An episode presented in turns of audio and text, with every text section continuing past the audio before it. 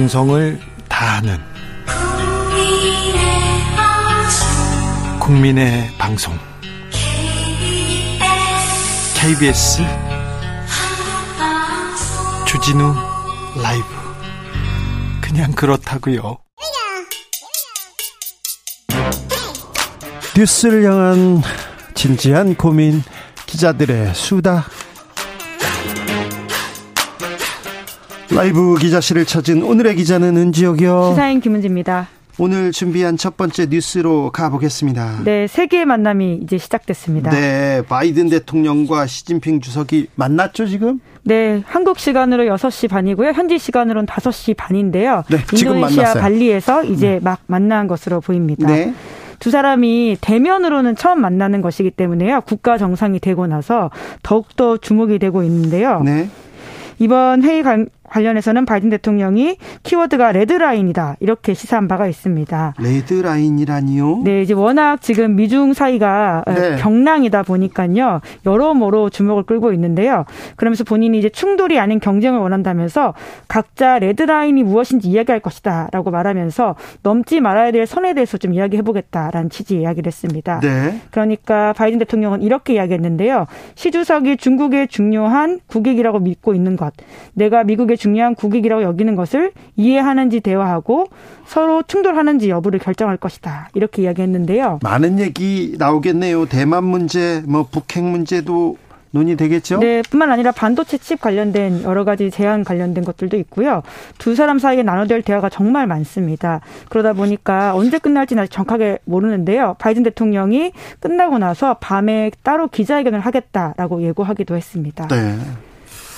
끝나고 나서는 이렇게 기자회견을 하죠. 보통 중요한 정상회담 끝나면. 네, 게다가 시 주석 같은 경우에도 3년인을 확정하고 처음으로 해외에 나와가지고 자기가 이야기하는 거기 때문에요. 네. 더욱더 본인한테는 세계 무대에 데뷔한 뭐 일종의 데뷔 아닌 데뷔라고 할 수 있죠. 그런데 레드 라인을 얘기하겠다. 넘치 여기는까지는 지켜주세요. 이 얘기를 한다는 걸 보면 그래도 그 둘이 만나고 나서 조금 세계 질서가 그리고 세계가 좀 평화적으로 가지 않을까 그런 기대도 좀 해봅니다. 네, 어디까지가 서로의 소위 이제 지켜야 될 선인지를 확인하겠다고 하는 것인데요. 네. 옐런 재무장관 같은 경우에는 이제 오늘 미중 정상회담이 서로에게 안정을 좀 찾는 시간이 됐으면 좋겠다 이런 바람을 드러내기도 했습니다. 그러니까요. 전 세계가 지금 두 사람한테 지금 쏠려 있습니다.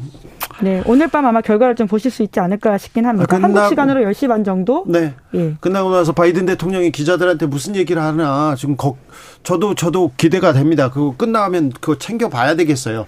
그런 게 중요한데 우리는 왜 한미 정상회담, 한일 정상회담 끝났는데 대통령이 내가 어떤 얘기를 했다, 어떻게 가겠다, 우리는 향후에 어떤 쪽으로 모색하겠다 이런 얘기를 조금 해주셨으면 하는데 그런 기자회견은 없었습니다. 네, 다음 뉴스로 가볼까요? 네, 서울의 주택 침수 지도가 공개됐습니다. 어떤 내용입니까? 예, 동아일보 보도인데요. 자연재해 대책법이라는 게 있다고 합니다. 네. 이 법의 시행령에 따르면 침수 위험 지구를 지정할 수 있다라고 하는데 그런데 이제 이 정부가 지정한 침수 위험 지구와 실제 신고 건수가 얼마나 같고 다른지를 비교해 봤다라고 합니다. 해 봤더니요. 네, 이제 그랬더니 좀 부족한 지점들이 많다라고 하는 것인데 우리가 이제 몸소 겪고 있는 침수의 위험을 신고한 건과 정부가 지정한 곳에 차이가 있 다라고 하는 것이 핵심이라고 볼 수 있습니다.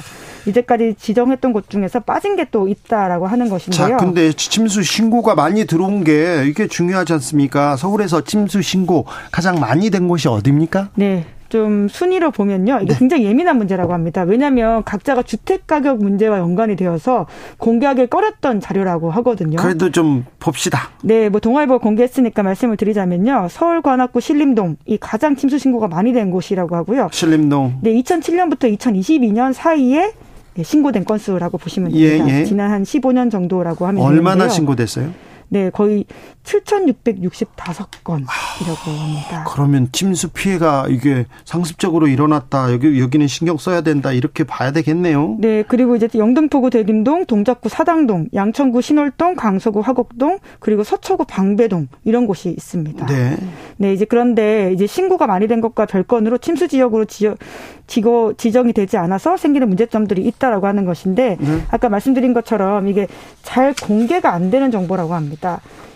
공개하는 걸 원치 않겠죠 주, 민들이 네, 이제 사실 이게 굉장히 중요한 정보이고 집을 어디로 이사 갈지를 결정하는 데 있어가지고 핵심이라고 할 수 있거든요. 그렇죠. 생존과 안전이니까요. 네. 네, 그럼에도 불구하고 이제 집 주인들의 민원 들이 있다 보니까 이제까지는 서울시에서 굉장히 좀 조심스럽게 다뤘던 이슈라고 하는데요.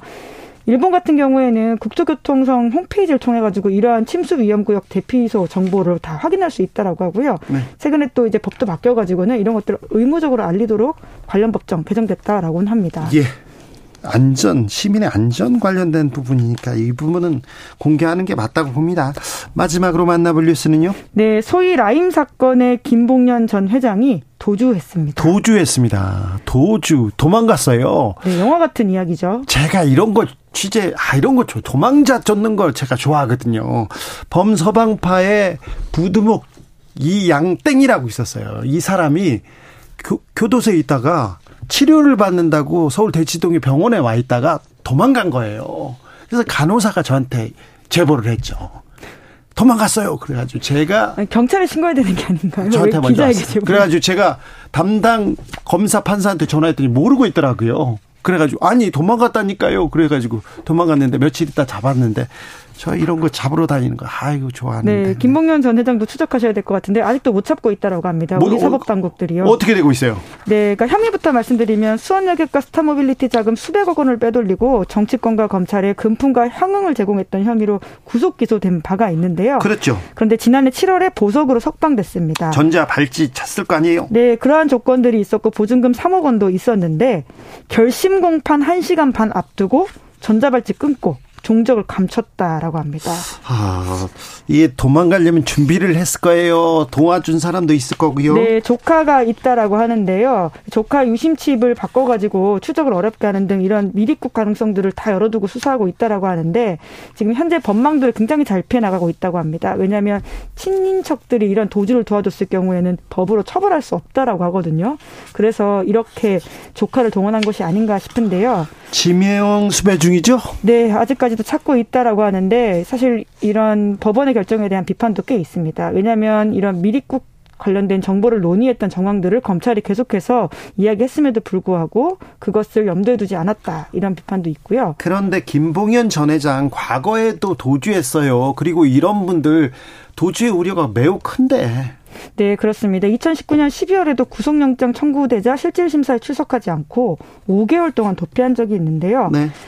그러면서 그때 이제 대포폰이라고 하는 자기 명의가 아닌 핸드폰을 사용하고 택시도 굉장히 여러 번 갈아타면서 미랑 시도하다가 코로나 때문에 배가 안 나가서 잡혔다라고 하는데요. 그렇죠. 이제 과거에 또 김봉현 전 회장 같은 경우에는 도주 방법을 굉장히 자세하게 편지로 폭로한 바가 있습니다.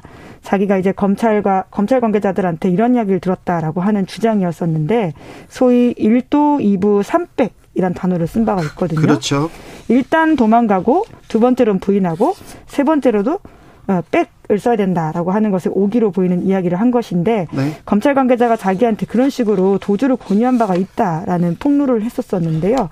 이번엔 또 어떤 식으로 이러한 인사가 잡힐지 예, 좀 기초가 지목됩니다. 김봉현 씨가 예전에 도망 다닐 때 도망 다닐 때 현금을 60억 원을 가지고 다녔어요. 가방에다가 여행 가방 3개에 나눠 담고 다니면서 그런 얘기 있었어요. 네, 그래서 가방을 옮기고 다니다가 그게 너무 무거워서 허리를 다쳤다 이런 식의 증언도 했다라고 하는데요. 네. 사실 현금 60억 원을 5만 원권으로 바꾼다고 하더라도 그게 어마어마한 무게이거든요. 60억을 들고 다니는 거예요. 그러면서 주변 사람들 사람들이 아, 네 주목할 수밖에 없는데 이런 사람들은요 전화기 때문에 다 잡힙니다. 어, 이거 이 얘기하지 하면 안 되는데 전화기를 대포폰을 쓰더라도 이제 지명수배돼 있지 않습니까? 그러면 주변 사람들의 전화기를 다 들여다보고 있거든요. 그래서 전화가 오나 안 와, 어디로 오나 겹치나 이걸 보고 있는데 전화기 때문에 걸리게 되는데 전화기를 끄고 또 어디에서 있다가 아무튼 도망갈 우려가 있는데 이런 사람을 보석으로 내주고 이 변호사가 굉장히 힘을 썼을 거예요. 그럼 판사님 그런 의심을 지금 받고 있습니다. 판사님이 그냥 도장 찍어줬겠죠. 정관으로서 역할한 게 아니냐 이런 이야기들이 나오고 있는데요. 네. 예, 빨리 잡혀서 자기 죄값을 치르도록 해야 되지 않을까 싶습니다. 범죄자들이 병보석, 형집행 정지로 풀려 나와 가지고 나와 가지고 바깥에서 그냥 편하게 살던 적도 있어요.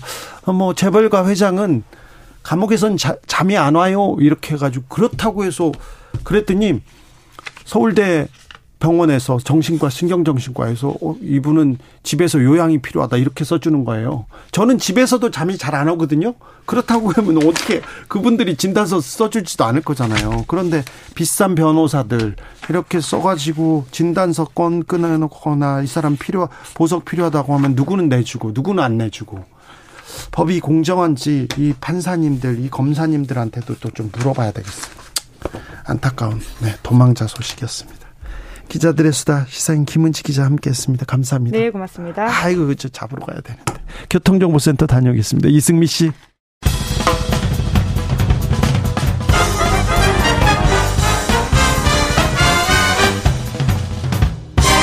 훅 인터뷰. 훅 인터뷰 이어가겠습니다. 이번에는 미국으로 갑니다. 아, 민주당이 중간 선거에서 상원 다수당 지위를 지켰습니다. 음, 공화당 트럼프 전 대통령의 대선 행보에는 빨간불이 켜졌다는 평가 이어지는데요. 이번 중간 선거의 의미 짚어보겠습니다. 김동석 한인 유권자 연대 대표님, 안녕하세요. 네, 안녕하세요. 네. 아, 거기 시간이 몇 시입니까, 지금? 새벽입니다. 새벽이죠. 그 새벽 5시, 새벽 5시 다 돼가 죄송합니다. 새벽 시간 잠을 깨워가지고. 아, 미국 중간선거 개표 마무리됐습니다. 음, 민주당이 지금 의석을 가져가고 있다면서요? 그렇습니다. 지금 사실 집계가 최종 집계 나오진 않았죠. 캘리포니아, 뭐 미국 방대한 나라니까. 아니, 선거가 캘리포니아 몇, 쪽에 네.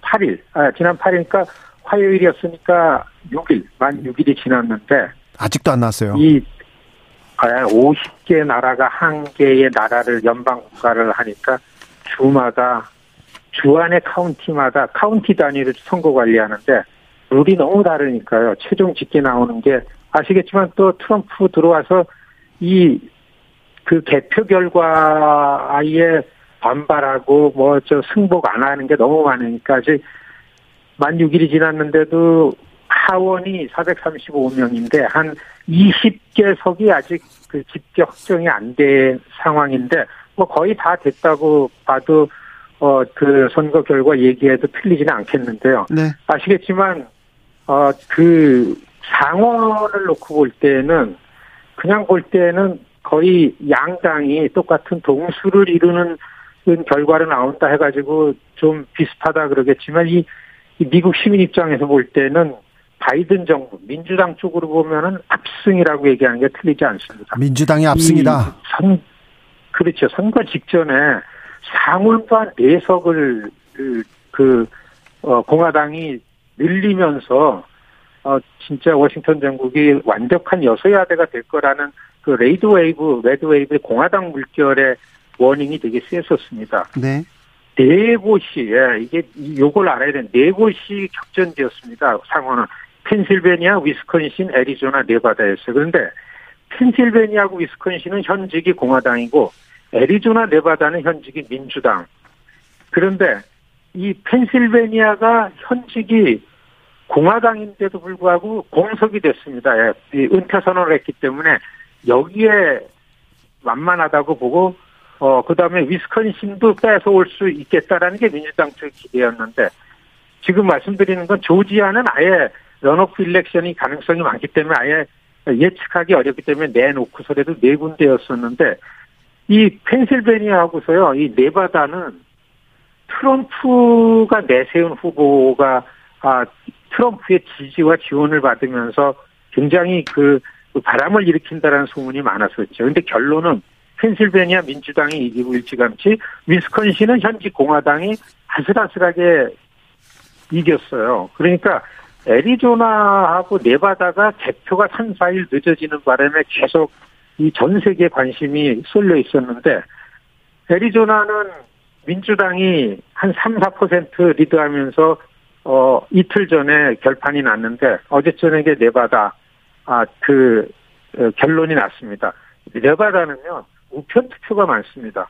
우편 투표의 룰이 선거말에 소인이 찍힌 것까지 유효하기 때문에 한 5일 정도 지난 다음서부터 우편 투표 개, 그 개표를 시작하기 때문에 이 어제야 비로소 이게 그 확정이 났는데 어그 민주당 현직이 자리를 지켰죠 네바다가. 예. 그래서 조지아와 관계없이 민주당이 다수당 지위를 차지했고 오히려 조지아도 재선거가 민주당에 좀 유리한 영국이 됐기 때문에 에, 상원을 민주당이 수상했다, 수성했다라는 거는 이 바이든 대통령한테는 굉장히 큰 승리라고 하는 게 맞고 아마 해외 순방 중인 바이든 대통령이 시진핑 만나는 데서 엄청 씩씩해졌을 거라고 기대가 됩니다. 아, 그렇습니까? 트럼프 전 대통령 표정은 좋지 않아 보이더라고요. 그렇죠. 요번에 제일 그 공화당 내부에서 트럼프 그, 그 계열의 후보들, 트럼프가 내세우고 트럼프 쪽에서 지원한 후보들이 이 참패를 겪었어요. 예. 이, 이, 이 박빙 지역에 꼭 이겨야만 할 곳에 트럼프 지지한 후보 트럼피계들이 나왔는데 4분의 3 정도가 거의 졌습니다. 그래서 이번에 이런 결론이 났는데 뭐 아시겠지만 트럼프는 이런 거와 관계없이 그냥 우기면서 어 아마 내일이요. 내일 중대 발표가 2024년 대통령 되겠다. 이 발표를 하겠다고서 선거를 시작했습니다. 근데 아마 나오겠지만은 중요한 거는 트럼프의 힘이 잃어버리고 공화당 내에서 트럼프가 내세운 후보들의 자질 때문에 이번 선거 이길 걸 졌다라는 그 이 비판이 굉장히 많기 때문에 트럼프랑 경쟁했던 플로리다의 런 드산티스라는 후보가 오히려 공화당 내부에서 선거 끝난 다음에 그 여론조사 한 거에 있어서는 트럼프보다 한 7, 8% 지지율이 공화당 후보 지지율이 높게 나오는 걸 봐가지고서는 드산티스와 트럼프의 공화당 내 후보 경쟁이 이제 어곧 시작되고 굉장히 흥미롭게 펼쳐질 것 같습니다. 어, 공화당이 승리하면 IRA 법안이 유예된다 이런 얘기도 있었어요. 한국에서는 기대가 좀 컸는데 어떻습니까? 사실 선거 결과에 관계없이 인플레이션 감축 법안이라는 IRA 법안은 네. 내용적으로 보면은 내용적으로 보면은 한국 관련해서는 공화당이 오히려 더 지지하는 법안 내용은 그런데 무조건 이걸 공화당은 민주당이 하는 걸 다 반대했기 때문에 처음에는 이걸 폐기하겠다, 뭐 수정안을 내겠다 그런 얘기가 나왔던 거죠. 네. 다만 이 IRA 법안 안에서 공화당이 경기를 내는 안은 이 법안 자체가 세금을 많이 걷어들여서 서민들을 위해서 많이 쓰겠다라는 겁니다. 그 안에서 전기차 부분이 한국 관련한 작은 부분이 한국에 데미지를 주기 때문에 이제 이 관심 사항이었는데 이 의회의 작은 의석 차이라 하더라도 하원은 공화당이 한 3, 4석 차이로 다 다수당으로 바뀔 것 같은데요.